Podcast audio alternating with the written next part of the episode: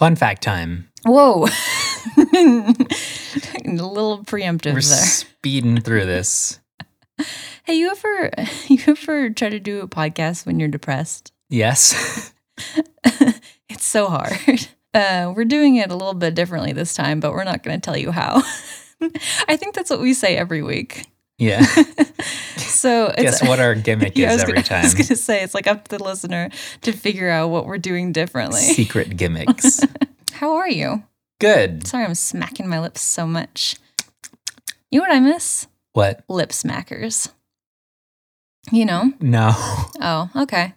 Uh, Is that is that like 90s a kids, am I like a candy or like one of those joke shop things? no, they're like little fruity chapsticks. I think now. Now I'm wondering if maybe I have a false memory because I haven't seen them in a very long time. Mm, but they were so good. I I, I can kind of see why they died because I think a lot of people probably just ate them. Mm, lip smackers.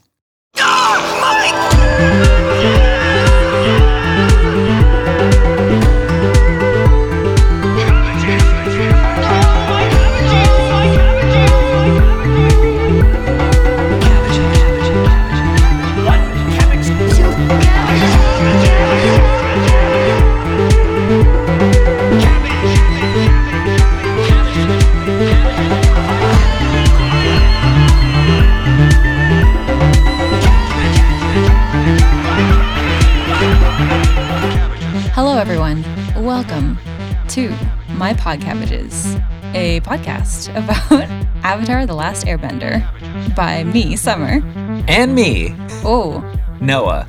um, I have some fun facts. I'm going to make my fun facts Yue based today because Oh. we love a girl. So, Yue, the princess who we are introduced to in this episode, hmm there's a lot of fun stuff going on with this gal. We don't know a whole lot of it, so I'm not gonna I'm not gonna spoil anything because I think Yeah. we, we get some more of that in the next episode or uh so Yeah. Yue actually the word actually means moon in Mandarin Chinese, hmm which is not very surprising. It's pretty on the nose Why is that? Because we see her looking up at the moon in this episode. Because she likes to look at the moon. She's a moon girl. yeah. But I mean, as we already know, her, uh, Sokka's other girlfriend, sort of person, all, her name also means moon. So he just Suki. he's just a moon guy. Yue was one of the few people belonging to the water tribe whose name doesn't have an uh sound in it. Interesting. yeah, like, like Katara. Katara. No, no, Katara. Katara. Sokka. like Katara. Probably because they wanted her name to mean moon. whatever that dude's name is. Pakku.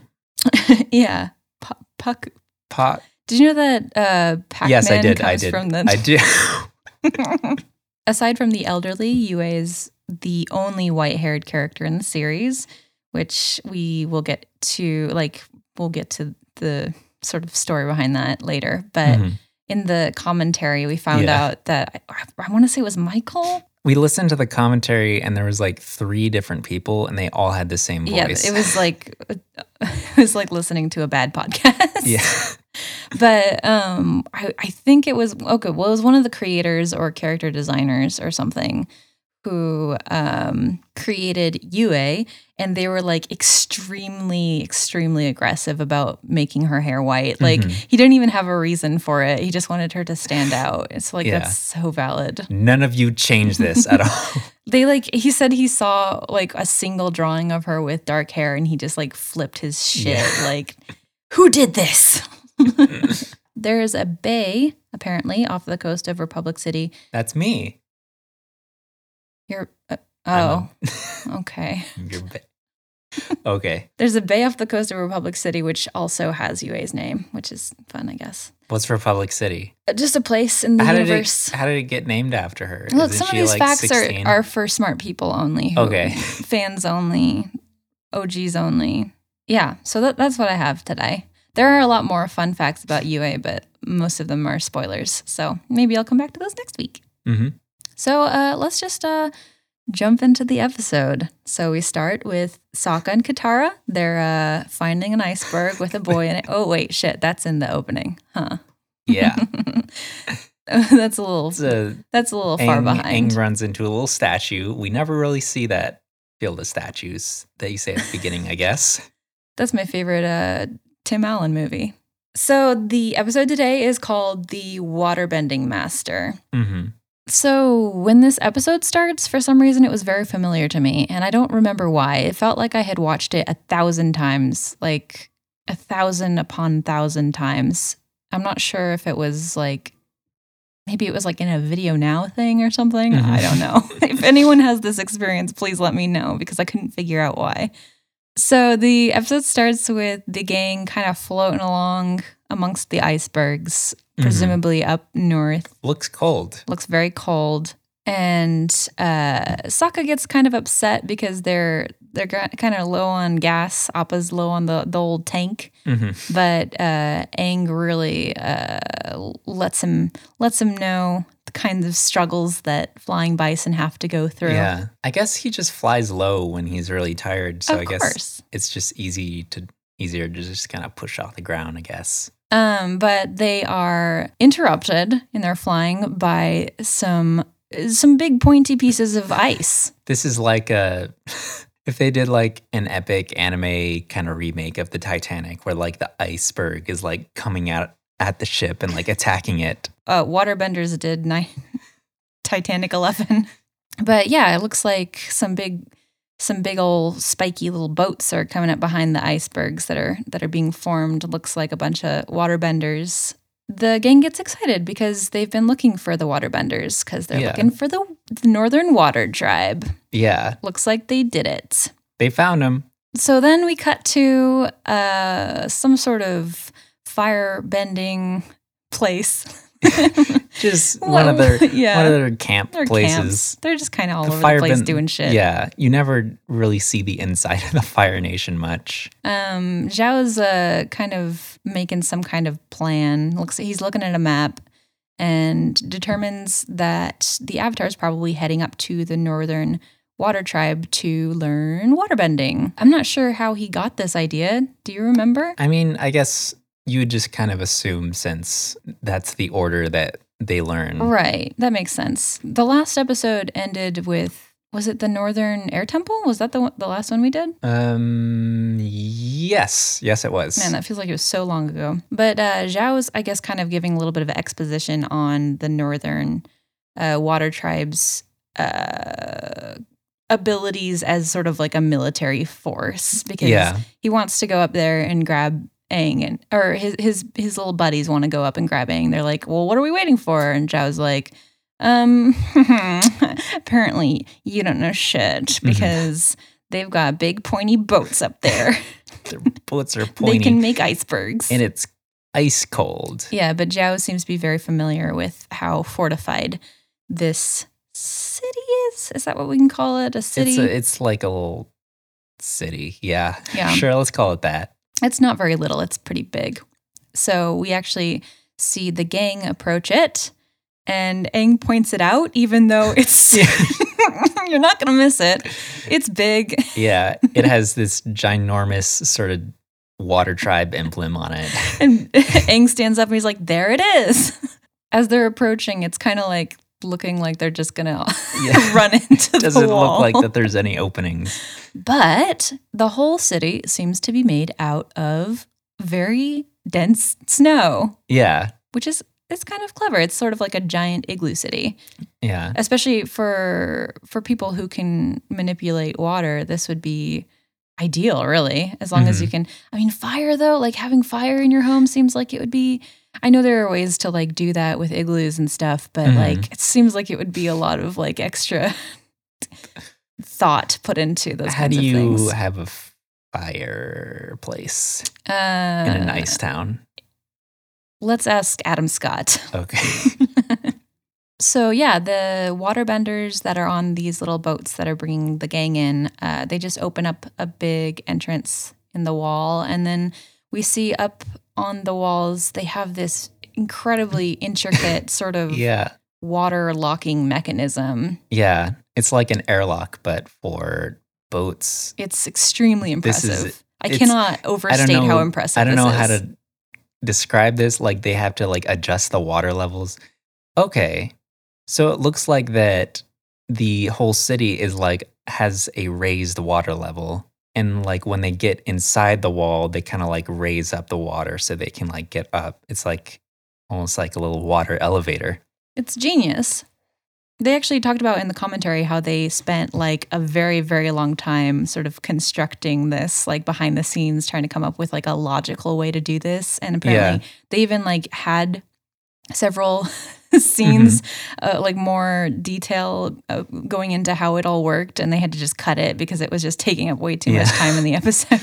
Yeah. it's just like half of the episode just watching them like lock and unlock and raise the water levels of this little city. and it's like, okay, that's it. I hope you learned how to water bend. The they mentioned in the commentary this is one of the first episodes that they had in mind. So this is definitely something that they had a lot of time to brew their thoughts in. And they also said, because you can see that there's like a really big difference in the way that this city looks compared to the Southern tribe. And it's Mhm. mostly because um, the Southern tribe was like right next to where the war began, basically. So it was like one of the worst, it was one of the places that got hit the hardest whenever the firebenders started attacking. So there's like very, very little left of the Yeah. Southern tribe, which is really sad. And it They like completely lost their culture and everything. yeah, and it used to look like kind of as big as impressive as like this one. Did they say that? I mean, I have Kind to assume that's true, Yeah. but like, wow, that would be. Cuz I until like they mentioned that, I just assumed that the Southern Water Tribe was just that shitty. I guess like it's been a hundred years, so like the Yeah. their the, the Southern Water Tribe would have looked way different a hundred years ago. I can't Mhm. even imagine. It would be fun to to get some background information on what it used to look like. yeah. I'm sure it's floating around somewhere. Because it's floating. You're not laughing. Yeah, that was a. It's my new thing. Like when you do a boom and then I'm adding like a little like kick drum. Like it didn't land well. like it, like that's the it's the audio equivalent of like a joke falling on its face or something. Something I was saying, and I, I feel like it hurts me to say this, especially because like listening to the commentators talk about how proud of how proud they were of their design of the Northern Water uh, City. Mhm. It just looks very empty to me. Yeah, It's beautiful. Like, don't get me wrong. Like, it is absolutely beautiful. The artwork, like the details of all of the little sort of totems and um, the different like details on the windows and stuff. That's it's, it's beautiful. But like, I, I just feel like I want to see like more pets. I want to see more merchants. I want to see a mm-hmm. cabbage cart. yeah, Something, please. It makes it feel very like the, the whole place feels very sterile to me yeah. this was actually while I was watching this episode was where I was really starting to feel like, you know, they like if they do this new Avatar show correctly and well, they could actually bring a lot of life to places like this that they didn't they weren't able to do necessarily because, you know, like sort of low budget animation is a lot harder to And they mentioned in the last commentary episode that they were working with like three week schedules per episode, yeah. which is like you that's gotta, yeah, I gotta whip, whip that out. that's a lot for us just to podcast Yeah. about this show. Absolutely. Yeah, even just like since I just started like getting into animation a little bit more seriously, the amount of work it takes to do anything is Yeah. it's so even just like the minimal amount of animation is so much work. So like I like not to minimize their their creative um, Mhm. accomplishments in any way, but I I do I do just want to see some more, you know, stuff. Yeah, and I feel like Netflix will give them a lot more room to work with Absolutely. since you don't have to like crunch it in a time schedule. Yeah, that's the the other thing. Like the and stuff. creators will be on the the new show.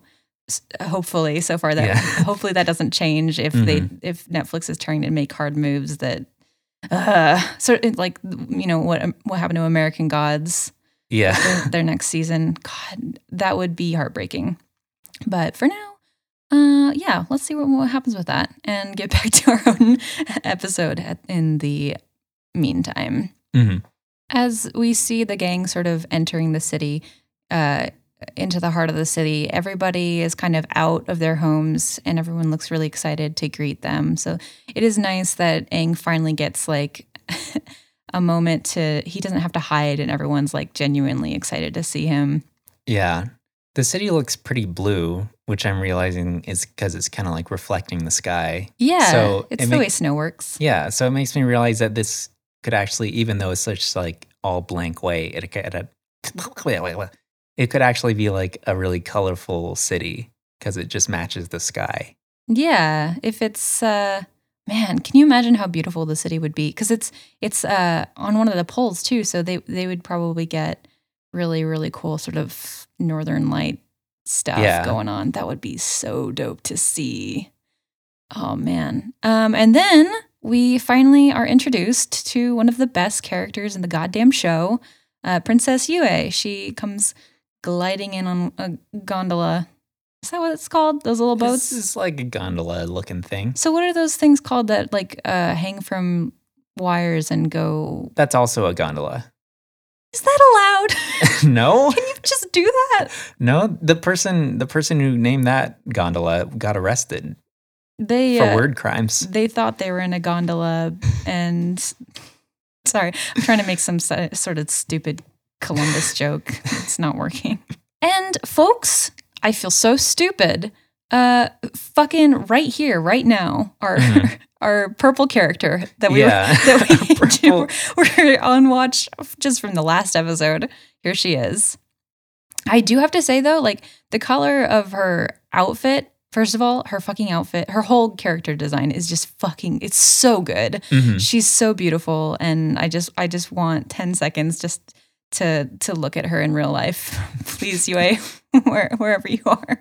But the color of her outfit is like so beautiful and like striking in pretty much every scene of the episode that I, I'm like 100% sure she is the only person in the show wearing purple.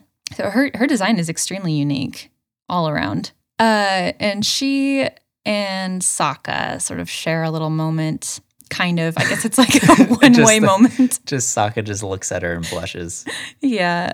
And then there's like that really cliche line of Katara saying, This place is so beautiful. And Sokka's like, Yeah, she is. Oh, Ugh. And then,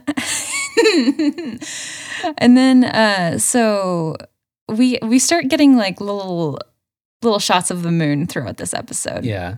Uh, and also pointed out by the commentators, there are like little moon details kind of all over the city. Um, but this is where, and it's very funny because the commentators were like, we made a very like uh, specific choice, a very careful decision about uh, like the phase of the moon, Mhm. uh, just like for dramatic effect and blah blah blah. But like, remember from a few episodes ago where it was a full moon and we learned we we learned that they really fucked up with this Mhm. because it was uh not supposed to be a crescent moon in this episode Okay. Okay. Based- based on- okay. based on the time that elapsed. Okay. Okay. But maybe it's just showing how much time has elapsed, though.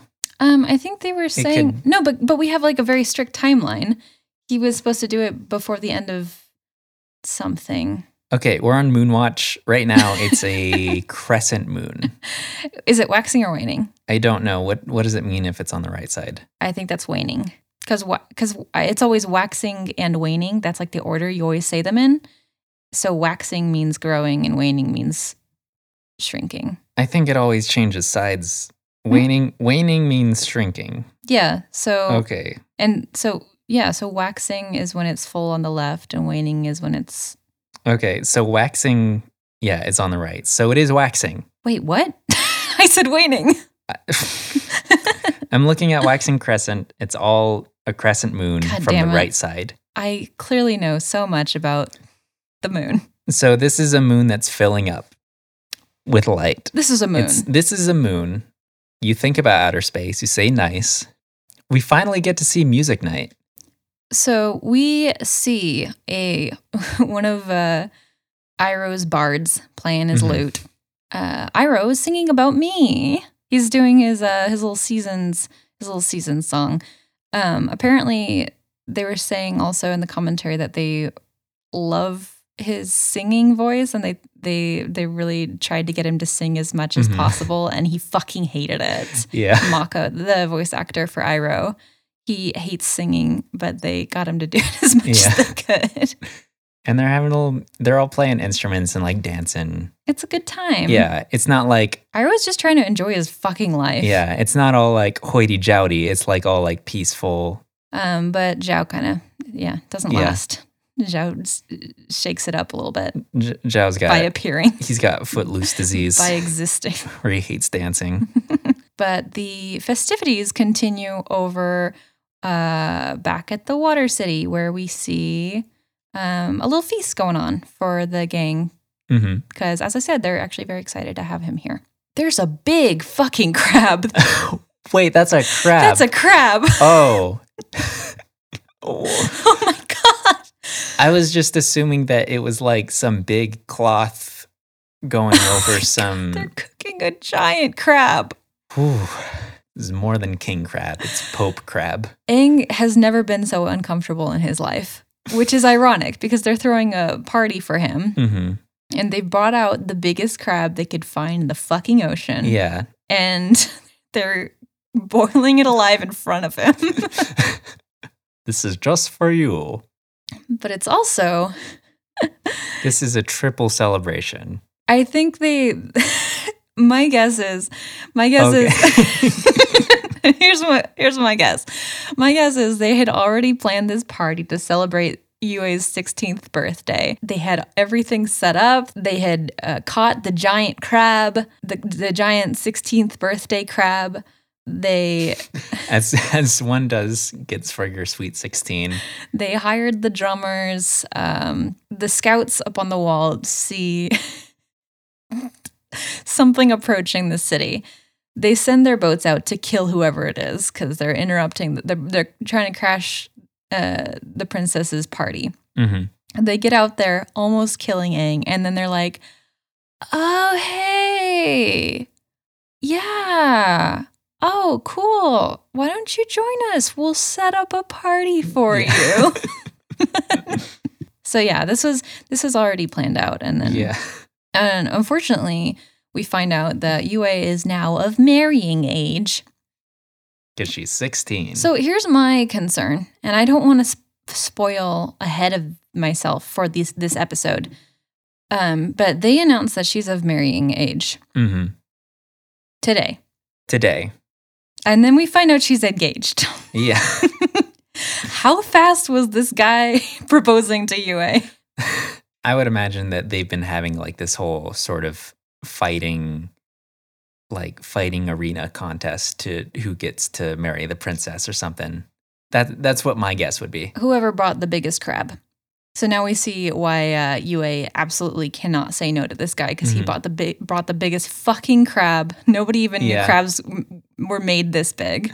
We're introduced to Master Pakku. Yeah, Ma- Master Pakku and uh, presumably some of his students are kind of doing a little water show. Yeah, this Master Pakku guy looks kind of familiar. Oh yeah, I've already talked about this. Um, he is the waterbender in the opening. The commentators were really like going on about how much they love this character, and it was like making my blood boil. Yeah, 'cause he's. He's the shittiest character Yeah. we've met. I mean, not not. I mean, like I guess the shittiest like quote unquote good character. Yeah, I feel people kind of like look at him like like Iron Man cool. Like he's he's a dick and that's why like that's why we like him cuz he's got no manners. He's a rude boy. Yeah. Um, oh, I guess like I don't know why we didn't mention this, but the three people that were doing the commentary, two of them, it was uh, Michael Di, Di Martino and Bryan Konietzko were two of them. So, Mhm. so they're not they're not innocent. Yeah. Like I guess it would be easy to like him cuz he would be just fun to write for cuz it would be easy. Like what would what would be the worst thing to say here?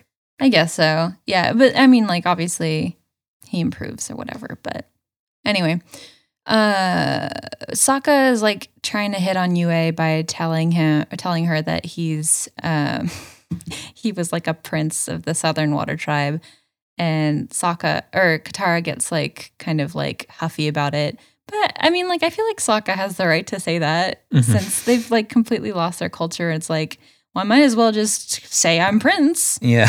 no one can stop me. You know, he was like the wasn't he like the oldest guy left at the Southern Water He was the he was at like the cutoff point, I think. yeah, like He was like all of the other men were like off fighting Yeah, or whatever, and he was like the only one left there. So Yeah, so too young sure. to go off, but oldest staying. So I feel like he kind of had a right to say that, I Yeah. guess. But he is, as Sokka does, he's making a fool of himself, choking on his food and saying stupid shit. And Yue's Yeah. really, Yue's not letting it go. She's Mhm. she's doing that thing where like someone makes a typo in the group chat and everyone Yeah. just repeats it. Because he says, let's do an activity. And it's like, an activity? We're gonna do an activity. an activity? Would you, hey, Sokka, you want to go on an activity with me? Hey, let's all do activities. Sorry, I, I can't. I have An activity. activity. I have an activity to go to. Oh, uh, w- another thing that Pakku says is like, because he meets Aang, and uh, he's Aang is hoping to to learn from him, obviously, and Pakku's like, just because you're the Avatar, don't expect any special treatment. But it's like he literally needs to learn Like, water bending to like save I- the world. I feel like I need some special treatment. like it's kind of important. Aang tells him that he and his friend want to come uh, learn from him, and Pakku's like, "Okay, I'll see you tomorrow or whatever." Uh, then we cut to Zuko, who is being an emo bitch as he Mhm. does. He's he's cool. He's in his chambers and he's just leaning against the wall, Apparently, his arms crossed. Iroh is trying has been trying to like pressure him to play this Tsungi horn, Mm. which I would love to see. Yeah. God, would that be good? But Zuko apparently was very upset by this proposition. but Zhao kind of comes in behind Iroh and informs Zuko that uh, he's taken his crew. um, this was also something uh, they were talking about in the commentary.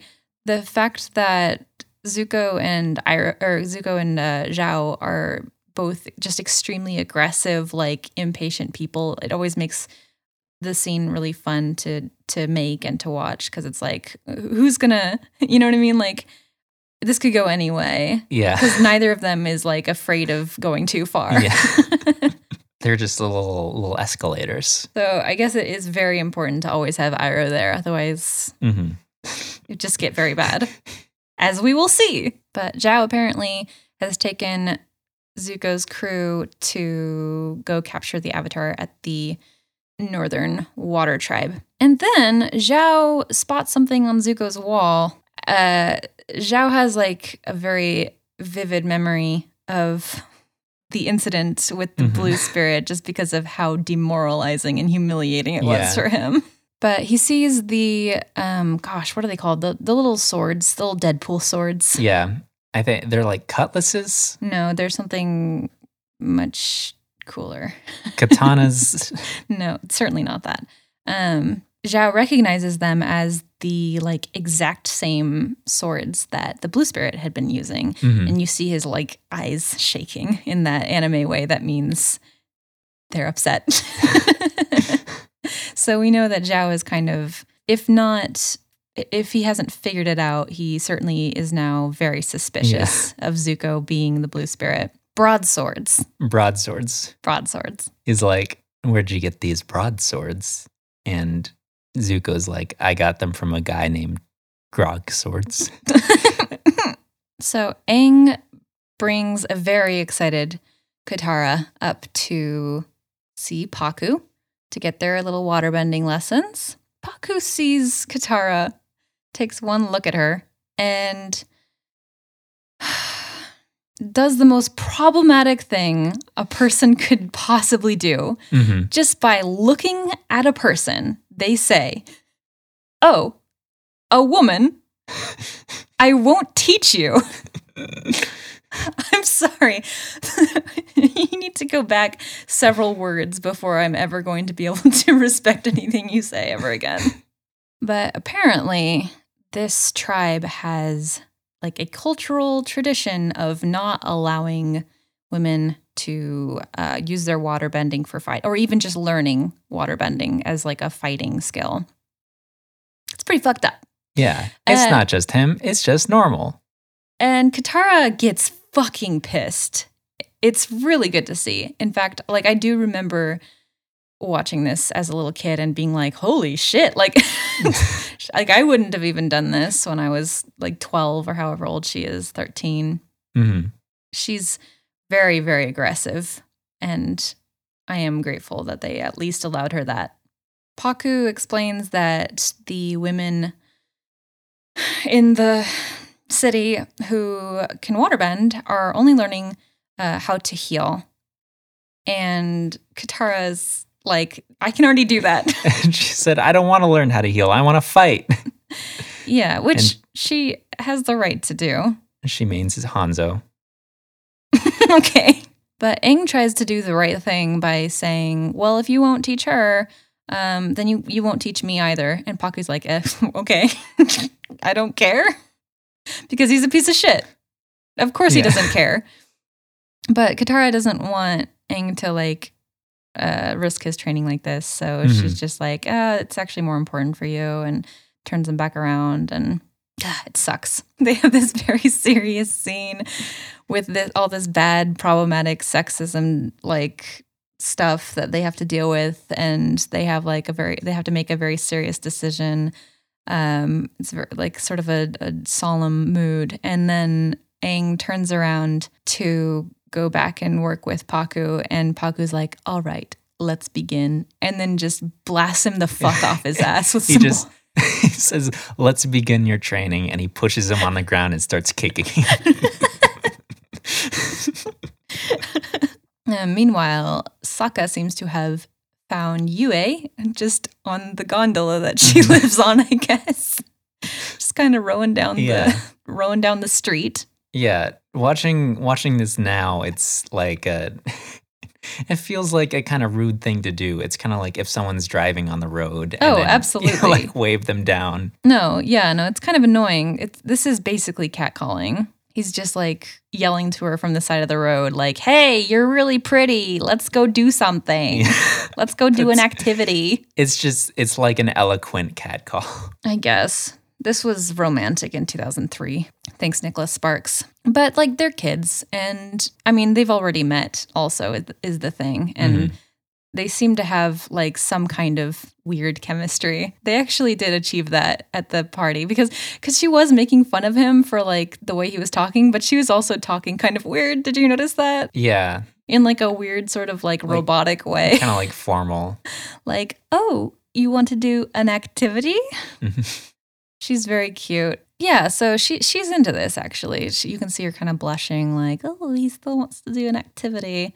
And she just uh so she agrees to to to meet up with Sokka and she just points to just some random bridge that looks like all of the other ones. I'll meet you at that bridge. I have no like there's no street signs or anything. Like Is there like a places you can go to? Are there restaurants here? I don't know. There See, that's what I'm saying. Like, I want, I want like some more. I want, I want to get into this city a little bit more. Yeah. I want to see what's going on in you here. only really see the outdoors? yeah. So he agrees to meet her on the bridge, and then accidentally steps off the sidewalk.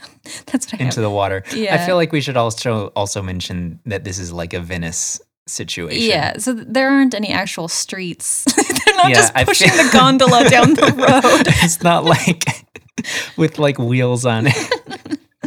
Not like uh, Undertale where they have like little dog faces and dog legs on Yeah. It's Venice, but super, super cold mm-hmm. and made of ice. Venice. Venice. Venice. Uh, and then we see Zhao has hired the pirates for something, something Zuko related. And then cut back to the Northern Water Tribe. Uh, we learned from the commentary that these pirates are based off of the animation Oh team. yeah, the I think he was saying the animation team in Korea, all of the people Yeah. down there, all of the pirates are like completely designed based on them, which is really Yeah. cool. I love that. Um, and then we cut back to the Northern Water Tribe where we see a man tightly bound in a body These, morph these suit. These are the same pirates from the other episode, right? yes, Okay. a man in a body morph suit. He's like it's a it's like a Tron style body morph suit. no, there's like this dummy that's lying on the ground, but it's very realistic looking. It's incredibly realistic. Also looks pretty fit. Like Yeah. it's it's pretty good looking for a like a CPR dummy.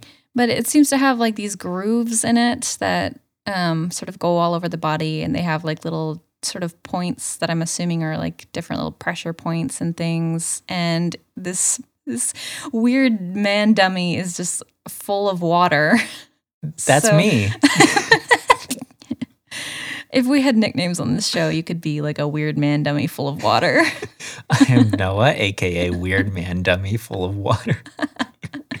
but this is uh they're in this hut where the the women of the tribe are learning how to heal. So that's what this little dummy is for. All the little points of healing and whatnot. I don't know. We don't, we don't get too much of an explanation on it.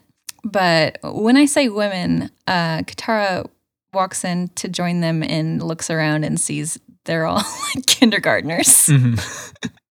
She looks very upset about it. So then we see Aang training with Pakku again. Pakku is just doing that thing that his firebending teacher was doing, which is just kind of being really rude and Yeah.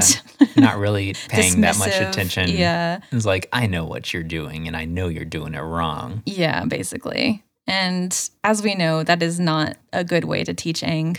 He doesn't learn that way. Mhm. I think it's you know it, it's like watching him have such little patience for this kind of training is like weird because it's like he's like a he's like an airbending master. He should have already gone through this, but like we know that the airbenders are like very free spirited. They're, they're a lot more like well, I mean like uh, certainly his his airbending Mhm. assi- uh, government assigned dad was. Yeah. And it's probably like less about the patience and less about, and more about like the rigidness of his training and stuff. What do you mean? Like he's very, he's being taught in a very like textbook style way.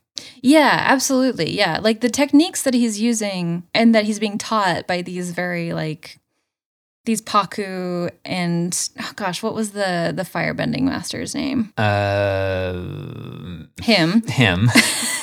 the way that they were teaching Aang, it's like all of the techniques are important and they could have used these with Aang, but the way that they were like forcing them on him in such a rude way, I think that's the thing that he doesn't yeah. like. And like very inattentive too. yeah. Like how your Bagua teacher teaches you, where he like tells you extremely specific things that you do wrong. And then you're like, oh, and it changes the whole thing. Yeah, and he's like very he has a very good sense of humor and it's all very yeah, absolutely. Back at the healing hut, um, Katara's little healing teacher points out her necklace and is like, "Oh, who's the lucky guy?" Um, and Katara's confused, and um, the woman tells her that it's a like a betrothal necklace. I'm not sure if Katara knew this or not already. She seems like she could have or could have not. I don't know, Mhm. but um, I feel like she should know. Yeah, it didn't look like she was shocked by the news. It, it just Yeah. looked like, oh, oh, no, no, no. No, you got the wrong idea. This was just something that was passed down to me. We've also found out from the commentary that this um, water bending, the the heal, the healing woman, is voiced by Mama Smurf, the Oh yeah, the no Smurfette. Smurfette yeah. is the person who voiced Smurfette, so that's fun. That's why her skin is a little bit blue. typed as a typecast as Blue. person in a blue village. blue woman. um, but she actually recognizes the necklace and like the specific sort of was it this was it that she recognized the, the necklace or was it that Katara was just like oh no no this was just passed to me from my grandmother. Probably both. yeah. So she she realizes oh wait this is uh this is Kanna's necklace.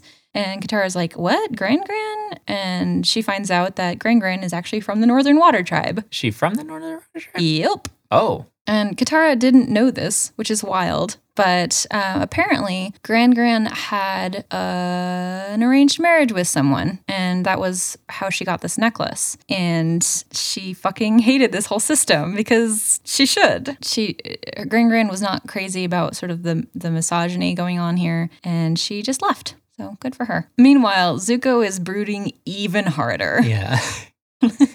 He's now in bed with his arms crossed. he looks like a fucking vampire, like trying to get into his coffin Mhm. or something. Also, in this scene, it, his little cross swords are behind his head, and it's angled in a way that it looks like that he's got like little bunny ears. That's adorable. yeah, Give Zuko bunny ears. it just looks really funny with his angry face. These little bunny ears. I love it. Iroh's trying to coerce him into taking a walk outside. Yeah, he's very He's- insistent. Like He's it's like, a nice go for a walk. walk nice outside. night It's really walk." nice. It's a nice time. Come on. Um, and then he says something that like my parents said to me all the time when I was a kid is, well, whatever makes you happy, and then closing the door really passive aggressively. um, what a good thing to do. uh, so Iroh walks away, and assuming, like, based on, I'm sorry, based on the way that he was just communicating with Zuko, he has to know what's about to happen, right? Yeah. Or like he might be like have some suspicions or be like uh, have some like fear or something. He does have that good spirit tuition, yeah. intuition. Spirit tuition for Ghost College. I guess it's not a strong enough uh, bad feeling because Iroh just kind of walks off the ship and leaves Zuko alone in his room. Should be fine. We do see like an ominous uh, little reptile parrot flying behind him as he walks away as a little omen. Uh, we don't have to wait long to find out what the omen's about though, because immediately we see the pirates. They all board up on the ship with the blasting jelly. So yes, confirmed. Yeah. It is in other episodes. hey, I also just realized Yeah. one of your things for 20 questions was blasting jelly, and then another one was slime. Yeah. Do you have a slime thing? Do you have a weird slime thing I should know I have about? to go. I have to use the bathroom. Oh, Noah got very nervous about the question I just asked him. So Zuko hears something uh, and finally jumps out of his bed of brooding. hmm And he's on full caution mode. Yeah, he looks very on edge. He sort of runs up to the boiler room uh, and he doesn't see anything except out of the window. He sees that little reptile parrot boy, uh, which can't be good. hmm He knows, he, he recognizes this parrot. This he recognizes this child, this creature, and he looks terrified, Yeah. rightfully so. Um, so he, before he can even really react, uh, the parrot kind of flies off, and then we get this incredibly, incredibly dramatic explosion. hmm The par- the the parrots, the pirates. Hey, do you think? Do you think? do you think they picked parrots because they sound they some, one pirate somewhere thought someone said pirate and uh, they actually said parrot and they're Mhm. like oh i guess this guy's a pirate too better bring him along yeah. There was one pirate, he needed a crew, and he was like, I need you to fill this ship with pirates. And then he misheard him. Like, well, now I got to give all these parrots. now i have to convince all of my pirate friends that parrots are in Mhm. Oh, haven't you heard? um, parrots are a very pirate thing to have. the explosion is it's a big one it goes all the way up Mhm. the, the big towery thing Smashes every single window in the ship. it gets in all the the little metal rooms hmm I have no idea of like what ship anatomy is. So, um, but it, it it it basically cleans this motherfucker out, and it uh, the fire, the explosion travels up all the way into the captain's quarters, whatever you want to call it, the place where you control the the ship, and uh, as far as we're aware, Zuko's fucking dead. Yeah. Like the whole ship has exploded, and he was on it hmm and now it's just sitting in the water uh flaming like hu- huge huge absolutely huge uh flames here and Mhm. as far as Iroh's aware also because he runs back from his walk as he sees this explosion he looks upset so i guess he didn't exactly know what was going to happen and also like he looks genuinely upset so Mhm. my thing is though like he gets really upset and he's like zuko and then he just kind of looks sad and he just looks Mhm. down Yeah. and it's like, why isn't he running on there? That's true. He can firebend. He can control fire. That's true. I mean, that's Doesn't probably he want to save his nephew? that's that's probably a scene that they might have cut. Yeah, well, Possibly. yeah, and later we find out. Well, he he did something, so God, I would love to see that scene in the Netflix show though. that would be so Like- fucking dope. Like Iroh saving Zuko from this sinking, burning ship. Yeah, that That'd would be be very good. A good scene to see. Yeah. Uh, we cut to um, Yue and Sokka's little scene. He meets her up on the bridge. He found it somehow. I guess like it's not hard to, to find Yue though. Yeah. So she just glitters in the I, moonlight. I would have had trouble finding this bridge because every single alleyway in the city looks the same. That's exactly what I was saying. Like I don't know how you would I don't know how you would even like find your way back to the entrance, let Mhm. alone like a specific non-important bridge. I'm just imagining in the Netflix show, the only addition is that they have like green street signs with the names on them. So we see the two of them have a little moment together. It's actually really cute. Not that I'm like a fan of hetero relationships overall, but but this is cute. They they do have like a weird kind of cute chemistry together. hmm I'm more so I want to say than he had with Suki because I just feel like Suki. Not that Yue isn't too good for him because everybody's too good for Sokka Mhm. and Yue is too good for everyone. Um, but Suki is just like on a completely different energy level. I feel like yeah. Yue has this mystical, magical, powerful energy from her. she's sort of like a very sweet. Hmm, I was gonna say sweet, soft Katara who can't waterbend. And It's like, mm, well, no, now they have nothing in common.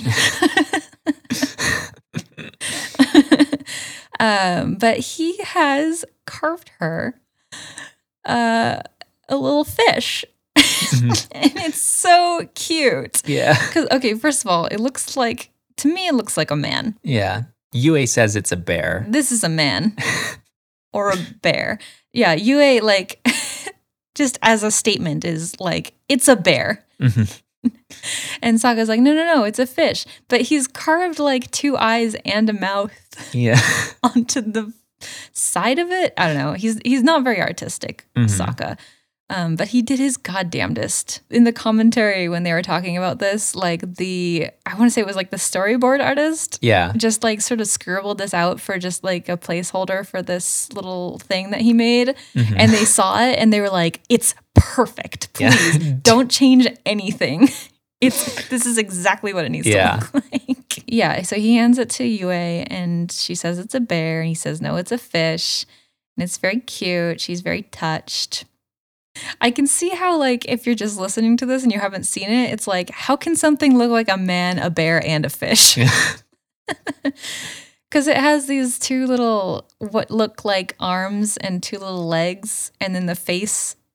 So it looks, it looks like it could be a man, bear, bear man, hook Mhm. hand door. but, um, It's But- like one of it's like that illusion drawing where it like it looks like Yeah. a rabbit and an old lady. Yeah, but like apparently like the little arms are actually like little fins on the top and the bottom and the legs are like the the back fin. and the mouth is a gill. I think it's the face. I think he just carved Oh, it onto the side. Yeah. yeah. I think it's just a face that he didn't know how it worked. And then sh- Yue gets very upset. She's like, "Oh, oh, I've made a mistake. made I made a huge mistake." when she sees this piece of shit. And honestly, that's what Sokka must. yeah. so, so Yue pushes him away and is like, "I'm so sorry. I made a mistake." And she runs off crying. And Sokka gets really upset. He tried using charm and he rolled like a negative 20. Sokka gets very upset because he like worked so hard on this little fish and he was like completely denied and um they were getting along so well and he like frustratedly like throws the fish into the water hmm uh where it belongs. oh, it's kind of like it's kind of like symbolic because it's like there's plenty of fish in the gondola street. Hmm He's just I- throwing he's throwing the fish back. Yeah. But like he, from his perspective, it must have looked like he tried to hand Yue this little carving, and Yue was like, "Oh fuck, I've made a mistake," and walks Mhm. off. And he's like, "Oh, I did such a bad job." Yeah. it's also kind of symbolic to Yue because she has sort of a fishy past. God, that's true. also sounds really weird if you don't Yeah. know anything about this show. Past is a little fishy. Sokka back uh, with the gang is talking about his girl troubles, and then uh, Katara is talking about her girl troubles, which is being a girl and not being allowed to learn waterbending. And she does a cute little like flop onto her mattress, and her little hood goes up over her head, which is Yeah. a cute, fun little animation thing. And then uh, they have this genius idea um, where Aang is just going to start learning waterbending from Pakku as he is, and then he'll just teach Katara afterward. Of course. They don't resolve Sokka's problem because they don't care. Yeah, they. it's not that important. It's I really guess. not. Sokka can take care of himself. Um, so we see Aang uh, teaching Katara the water waterbending he was learning. Katara seems to be getting the hang of it. And then she does this sick ass trick where she's like swinging it all around her body. And Mhm. it's like she's like turning it different colors. She makes little ice animals, like little animal, like balloons, but it's out of ice. And Yeah. I think I've already made that. Done that one. And Aang's like, holy shit, how'd you do that? And she's like, uh, wasn't me. It wasn't me. And then pan up and we see Pakku's been watching them and he Mayor, Mayor of Vicetown. is pissed. You also see the moon, which is waning crescent now. Is it? Yeah. So they weren't even they weren't even So- careful about the moon in this episode. So, uh, according to this chronology, the full moon has already passed. We have to assume that this is just like the moon changes its phase like throughout the day yeah, I or guess something. we don't necessarily know how their moon works, I guess. it's never established that it's a monthly moon. I think it is though. It It's probably, probably because it's very important. I think they get into it. Like all the like the moon and the sun are very important to this universe. yeah. But anyway, uh, Pakku's pissed about this development, Mhm. and he decides he doesn't want to teach Aang anymore. So the next day, we see uh, the gang uh, up against like the council, Mhm. uh, sort of trying to plead. Uh, Kata- Katara's up at front, uh, at the front of the little trio, trying to sort of. She's not necessarily apologizing yet. She's just saying Just like, like you need to Trying to appease to please, them. yeah, like trying to beg them to like take a, back, like a basically. court appeal or something. And they're basically like, um, swallow your pride and just apologize to Pakku and everything will be fine. And it's just very hard to watch. Mhm. And she, she, she can't do it. Yeah. It was like, what if I didn't though? Yeah, she gets really mad. Like, this is ridiculous. Like, Mhm. this has nothing to do with me. The fact that you're like being so stupid and petty about all of this just because I'm a girl, like, literally, the problem is I'm a girl. That's Mhm. it. And you're like putting off the avatar's training because of it. And she kind of blows up a little bit Yeah. and uh, destroys some uh, some of the pottery in the area. The cracks start appearing in the ground. She it's it's the same kind of thing she was doing. Oh, this that's the they were talking about this in the commentary. The last time we sort of saw her emotions destroying the the ice around her was also when someone was being really sexist to Yeah. her. so it's like her main like uh, bending fuel, really. yeah. Is sexism. That's the thing that gets her blood boiling the most. She says, You're a sour old man. Come outside and fight me. Meet me at at the Northern Water Tribe for an ass kicking. yeah, so Katara basically challenges this waterbending master to a duel, even though she barely knows any waterbending. Everything she's learned, she's basically learned from herself and from the, the little scroll that she had. hmm But we can see that she's very powerful just based on these little s- emotional outbursts. So she like storms out of this little temple. Uh yeah, Aang and Sokka are kind of like, whoops, just kind of shrugging. Uh and then we see uh Zhao and Iroh having a bluff off Just having some tea. so they're having a conversation about the the explosion on the ship He's he's having tea with an unfascinating a, fam- Fam- a familiar, enemy.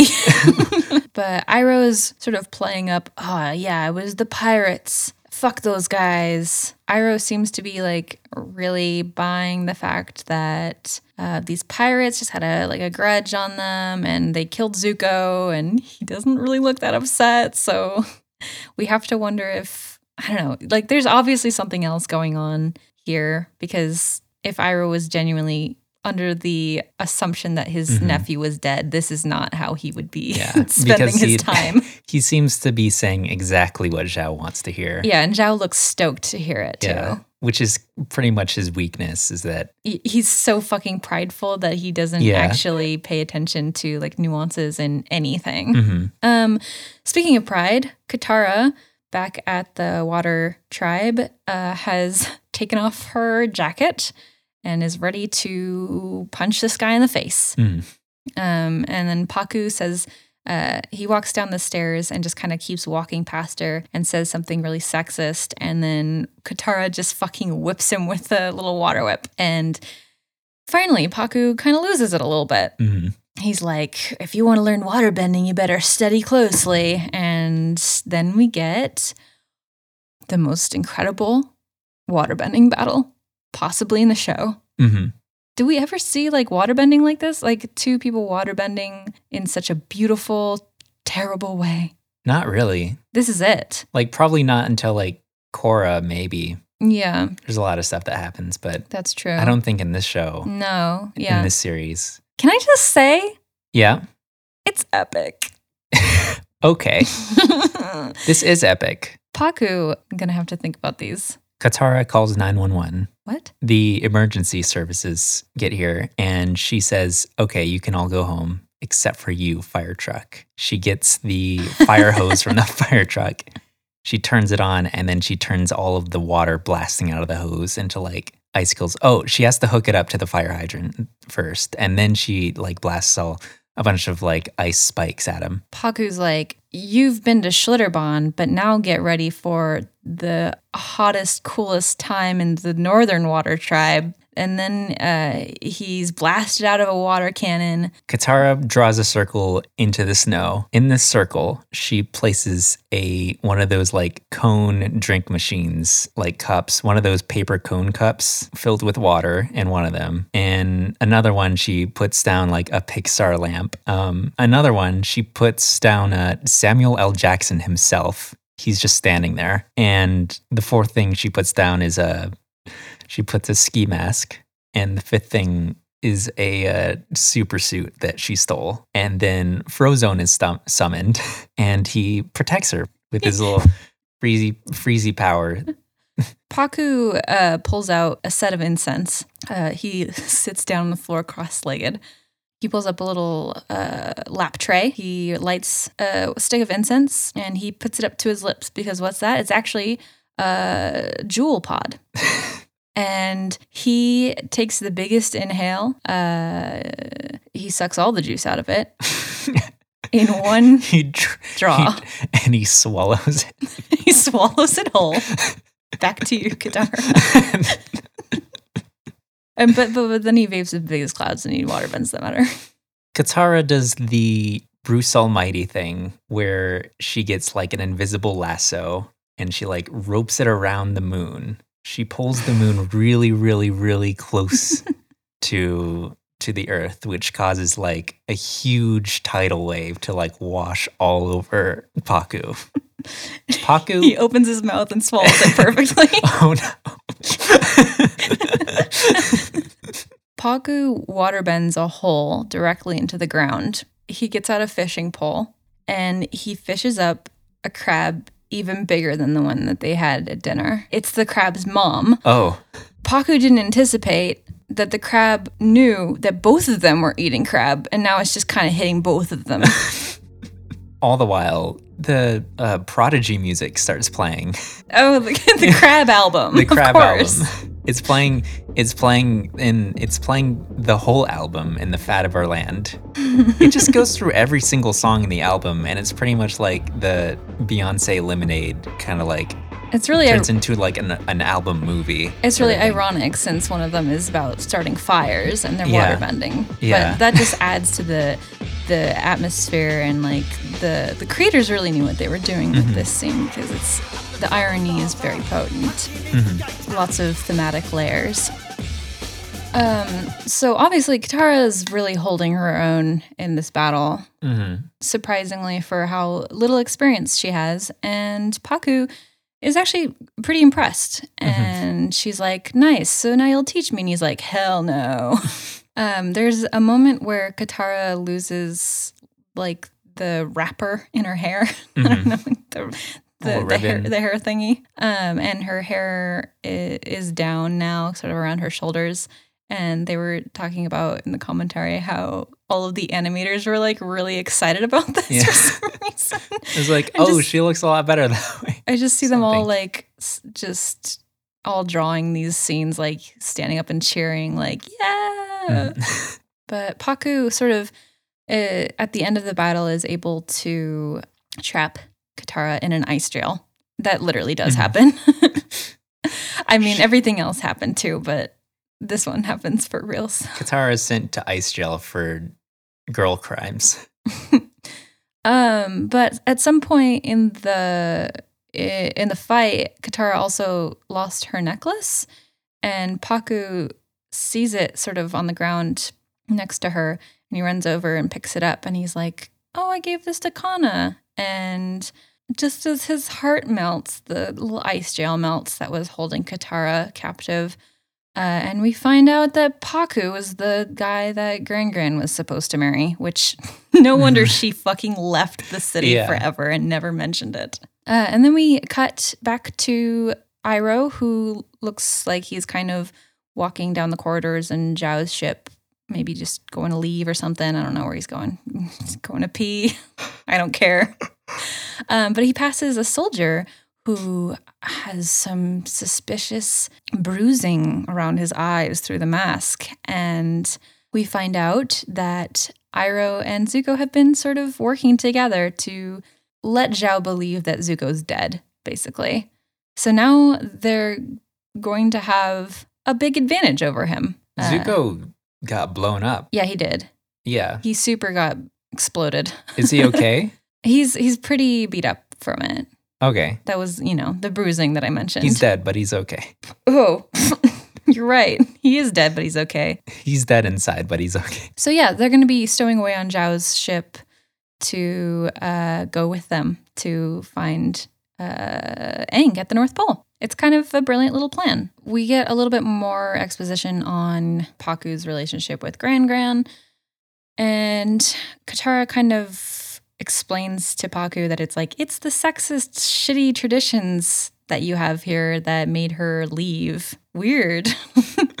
I wonder if you could change something about Mhm. that. Um, but she's like really talking shit about like arranged marriage and, and everything. And then Yue just starts crying. Mhm. we have no idea why. She just, I mean, what could it be? I, don't, I don't know. but she gets very upset, starts crying, and she runs off. Sokka follows her. follows her and finds her on the bridge, but It's like- it's the middle of the night now. the moon is high in the sky. Yeah. Uh, eh, the commentators were like cracking up at this part. They were just Mhm. like laughing their heads off because they're like, "Why did it take him so long to find her Nighttime now. on the same bridge that they were they were on earlier?" like running through the whole city. well, I mean, I guess it just goes to show it's really hard to find your way around. Every place looks the exact same. That would have been a fun, fun little side story to watch. It's like a hotel in here. So when Sokka finds her, he's like, "Ah, hey, I'm so sorry." Um, and then he just like goes on about himself, and he tries to make this whole thing about himself. And Yue is literally trying to tell him what the problem is, Mhm. and he's like, "No, no, no, I get it. It's all about me." it's so annoying. but um, Yue finally gets a fucking word in, and she's like, "No, no, like, uh, I'm, I'm fucking engaged. Okay, it's it's nothing to do with you. Literally nothing to do with Mhm. you." Um, she does kiss him. Yeah. That's Sokka's been kissed twice in this Yeah. show. Has anybody else kissed anybody at all? Even just like a married couple anywhere? Sokka's getting way too much Yeah. action. So we see Aang uh, training with Pakku again. Katara runs up, and Pakku looks very stern as she approaches and says, "What do you think you're doing? Uh, you're late." And then suddenly he uh, he's had that respect women juice Mhm. that Sokka had. Yeah. suddenly he's a good person, I guess. Yep. See, this is okay. It's not very realistic, hmm but I feel like this is how easily men should change their Yeah. minds about these things. I hate that it had to take like his lifelong crush kind of story. You know what I mean? Like Mhm. his incel feels had, Yeah. to, had to bring him here. Um, but at least we're fucking done with all that, huh? Mhm. it's good that it's over. So so uh he's yeah, he's teaching Aang and Katara now. Uh yeah, so then our last scene is just Zhao and his enormous fucking fleet uh setting sail to the Northern Water Tribe. I cannot overstate how many ships It's it's a lot. it's big. Here they come. Um, this is actually like one of the only episodes, at least so far, where they're not like like flying away on Appa as the last scene. And then the very last scene of this episode, they're flying away on Appa, and then they realize, like, oh, we're at the place that we're going to. We should turn back. they're just so used to flying away at the Mhm. end. like, we gotta go. It's like, where? Wait, this is this has been the goal the whole time. Cool. Yeah, that's the episode. So I think uh, I think it's uh, time uh, to do uh, twenty questions. Do you have something in mind? Yes, Oh, okay. I do. My thing is the blasting jelly again. Is it organic? Uh, pass. You mean pass? Pass. Skip this question. You can't do that. I don't know. Does someone touch it in this episode? You don't see anyone touch it, but it may have been touched off screen. Okay. If two of these were on the moon and one killed the other one with a rock, would that be fucked up or what? It would be pretty fucked up, actually. I don't even know if that's how that thing goes. It would be. Is it cute? No, Is it supposed to be cute? no, Is it man made? yes. Is it blue? I don't know. What? Is it something that we have in our universe? Probably. I was just thinking, like, maybe it's the moon. And then I was like, I don't think someone would have been touching that off screen. would it make a nice wedding gift? If you absolutely knew that they would like it, but most times, no. Is it edible? You shouldn't eat it. You shouldn't eat it. Yeah. You can eat it, but it's not. Is I it food? It's not food. Okay. Would you stop me if I tried to eat it? Yes. Do we see this in other episodes? Yes. Is it something that comes along with the gang? Nope. Would it fit in a bathtub? Yeah. Would you stop me if I tried to wash it in the tub? I guess. Yeah. Would you stop me if I tried to put a little hat on it? I would caution you. Is this thing dangerous? Yes. You don't know if it's organic. I don't know if it's organic. Is it solid? No. Is it wet? Yeah. I think so. you think so? I think it's wet. I would imagine it to be. Is it part of something else? Not really, no. Is it juicy? Possibly. Would it make a nice pet? I'm going to be real with you. It wouldn't. Is it a person? No. Okay. I'm pretty sure you would know if that was Yeah. organic. And I feel like there's so little in this episode. Is it cold? It can be any temperature, Oh. So it, I think. it can't melt? I don't think it can melt. what? At its normal state, I would assume it to be like sort of room temperature. Does it take several shapes? Yes. Hmm. So there's more than one? Yeah. Kind of. Yeah. We can assume there's more than one? Or do we see more than one? It's Sorry, that's not a yes or no question. Do we actually see it in the episode? no. Hmm. Is it just mentioned? It is mentioned, yes.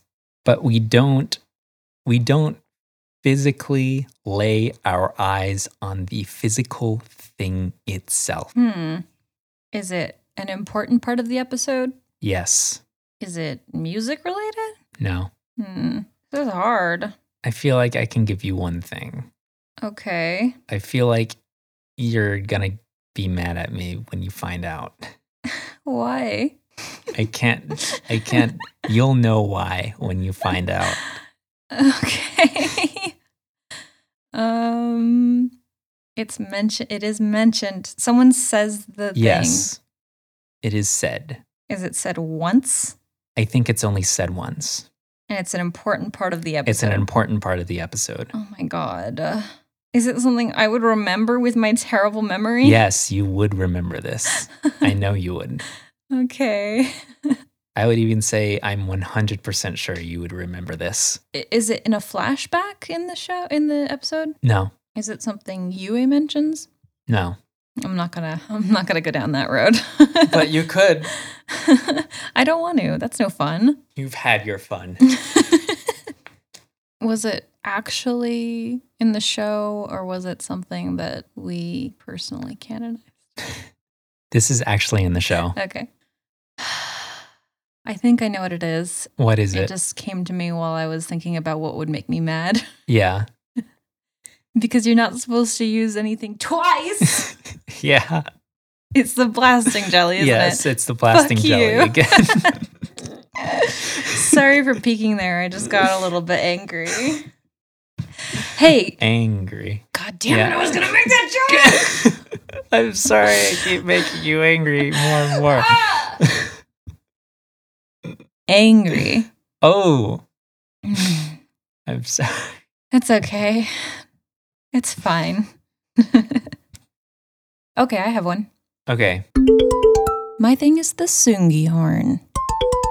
Is there more than one? Uh, probably. Can you eat it? No, Can you eat it in installments? no. Can it be chopped up? nope. Is it physical? Yes. Okay. Now you tell me. Is this like a will it blend kind of thing? Sure. Yes. Mm. Will it blend? with a sharp enough blade? Wait. Will it blend? not That's easily. a genuine question now. Well, I would love to know, but Okay. I don't have one of those like fucking industrial strength blenders. A so- Blendtec blender. Okay. Now you tell me hmm if one killed the other one on the moon with a rock, would that be fucked up? it would be yeah, it would be fucked up. Okay. Is it kosher? I can't answer this for like more than one Yeah. reason. Is it vegan? I don't know. Is it gluten free? Oh my god, probably Is it alive? no. Is it cold? I would imagine it's a little cold to the touch. In in the context of this episode, no. it's not cold. Uh, I don't know. This- it just depends on like if I'm touching this and I'm touching this. This one's colder, I think. Okay. Would it be weird if I touched it and then I like pulled my hand away real quick and I was like, "Ooh, that's cold." That would be kind of weird. Yeah. Okay. Would it be weird to touch it in the first place? no, Okay. I would imagine you would love to touch it. Okay. Is it gelatinous? I know we've established that you have like some weird slime obsession, but no. Would you love to touch it? Yeah, it'd be. f- Yeah. If there was like a little booth at a science center and it had this inside it and it was like, come touch it, come feel it. Uh, what- that would be pretty weird. Could it easily be in like a science center and have like a little plaque with a couple paragraphs explaining I the don't- science of this? I don't think so, but like I don't. I don't know. I don't. Maybe. Uh, Would it fit in like any type of museum? yeah. You. You. you yeah. Yeah. Could it- Definitely. it- definitely. Could, be in like an art museum or a history museum. I'm not gonna give you those kinds of answers. this is a yes or no game. Okay. Would it fit in in an art museum? What kind of art? Just like your historical kind of thing, like paintings, You- you- sculptures, you could- modern art. You could definitely find it at the Louvre okay. It would it it would fit in at the Louvre. for sure. Okay. Would it also fit in at like a history museum? Yeah, I think so. Okay. Um is this like a is it a cultural item? Yes, Like it has cultural significance? I believe so. I'm not an expert, but I would think so. is this based off of a real life thing? Partially. So we only see one in the episode. We do not. We do we don't even see it in the episode. Correct. Is it mentioned verbally in the episode? Yes. Like they say the name of Yep. the thing. Mhm. Do we eventually get to see what it looks like? Not in this episode, no. But we do get to see it in later episodes And or earlier episodes. correct, yes. Do we see it in earlier episodes? Yes. Is it on the ground? usually? Does it stay in one place? No. Is it usually being moved around? Yeah, Is it part of the Fire Nation? presumably. But I can't say hard yes or hard no. I don't know. Okay. Is it within sort of Zuko and Zhao's kind of general area possession? Is it is Those it are in two the different questions. is it in the Zuko storyline? yes. Is it red? No. It's not. Does it get blown up with the ship? Damn, it might. oh no. That fire got everywhere. oh no. Bummer. Are you sure? Is it flammable? No. Wait, I don't, it's I don't not. think so. It's not flammable. I don't think it is. So it probably didn't get blown up. But I mean, it might be at the bottom of the water. Oh, that's true. So it was on Zuko's ship. Uh, probably. Prob- it was probably on Zuko's ship. Did it belong to one of the crew members? yes. So maybe it didn't because he took his crew. They might have taken Okay, well, compl- complicated, yes. okay. Ish. I'm not exactly sure. Okay. Is it musical? Yes. Ooh, this is a tough one. is it a drum? no. Is it a Tsungi horn? Yeah. Oh. Yes. It's a Tsungi horn, Yeah. which apparently is not a real instrument. Oh, interesting. Yeah. It's based on the sousaphone and the French horn. Interesting. I wonder. combo. I wonder what instrument they were using for that then. And it looks like it's made out of metal, so I don't think it's flammable. But it might have. It might be at the bottom of Yeah, the. because it I it was probably Iroh's. Yeah. So Unless it was just like the whole cruise, and maybe one of them Yeah, actually bought it they and he took it had with him. I they don't, probably had like a just an instrument locker that everyone just kind of yeah. went through. No way to know. His his amiibo, his Detective Pikachu amiibo, Oh, got sunk to the bottom of the ocean. Oh no. God damn it! it's officially not in the story anymore. Mm. Unless he just keeps it on him. He does. oh yeah, he does keep it on. it in his sleeve. it's the only surviving object. I forgot. What else do we do on this show? I have some questions sent in from forums.avatarspirit.net. First question is from band member PG15.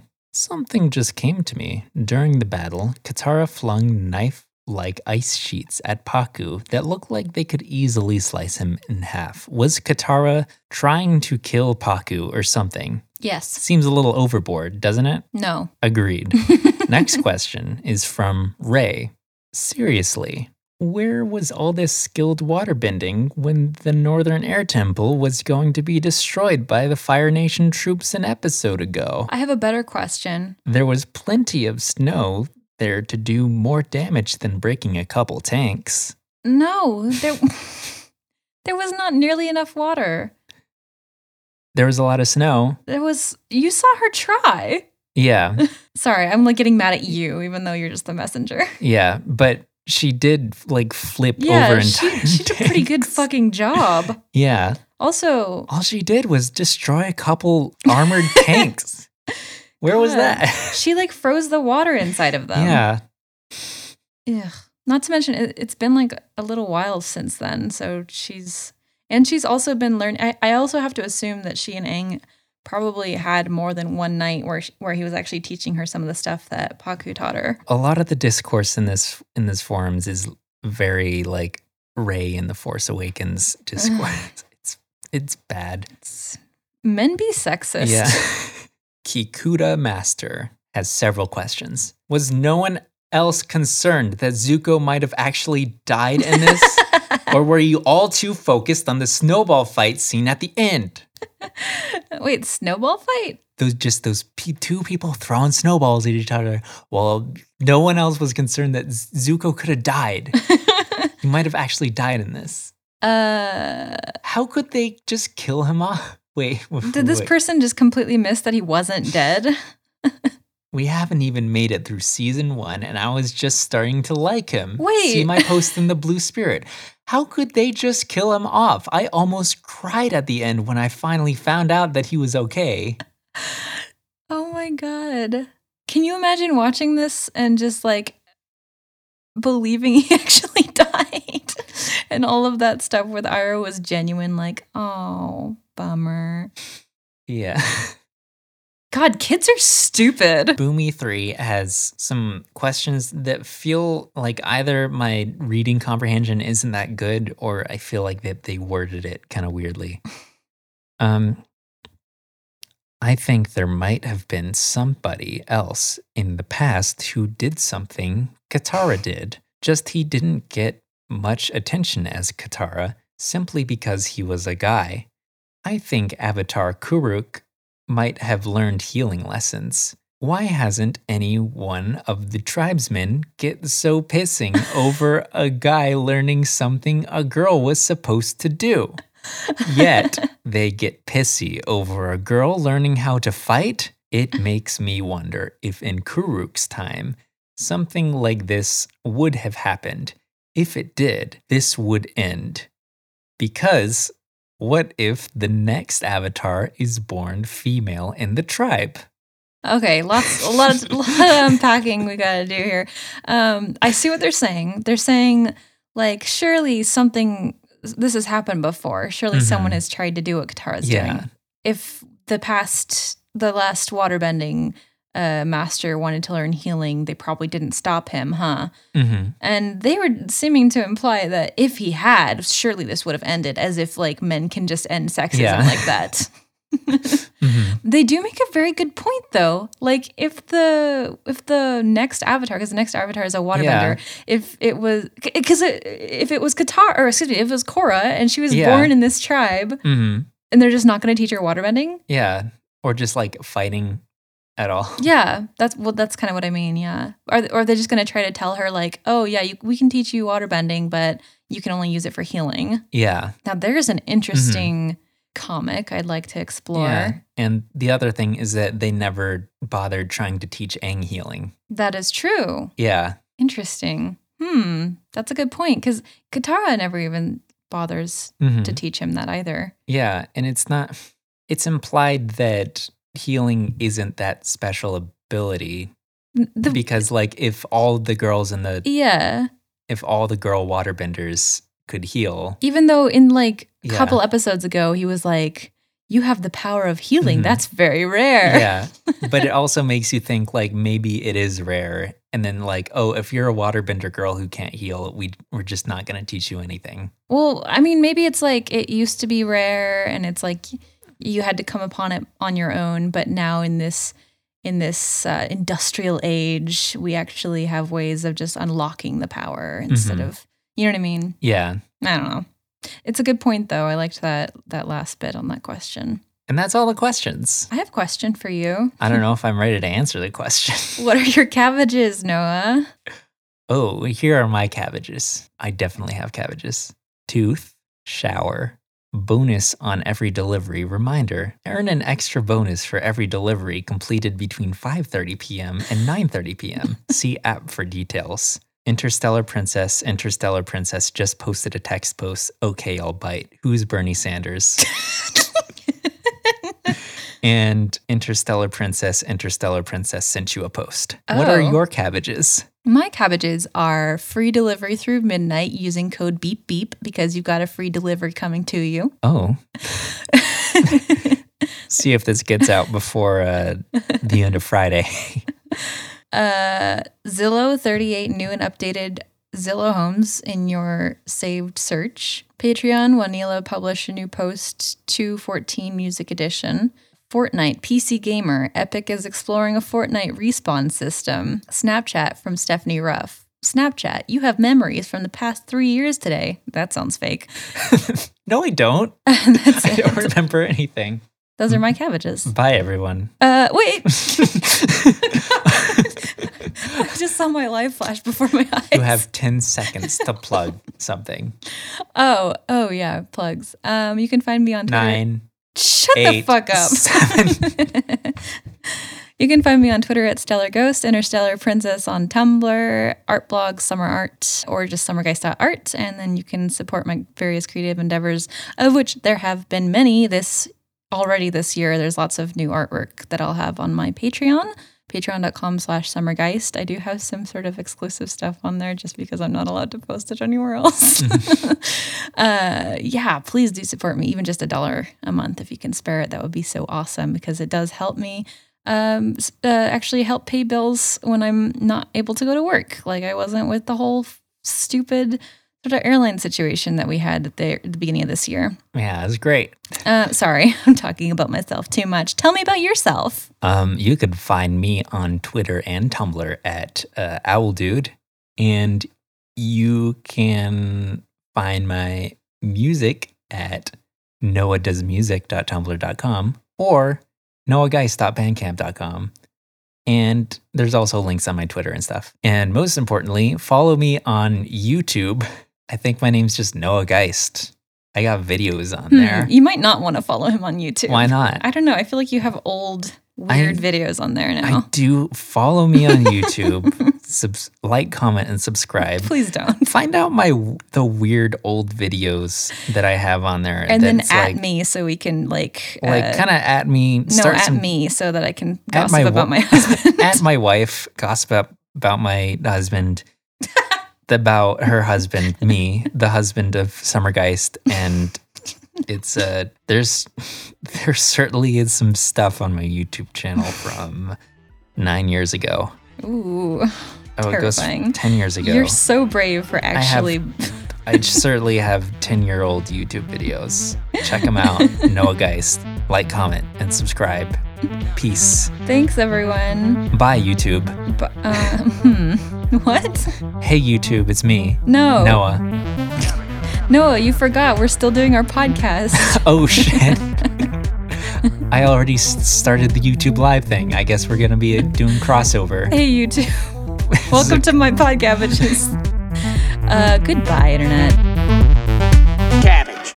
Pakku. He opens his mouth and swallows it perfectly. Oh, no.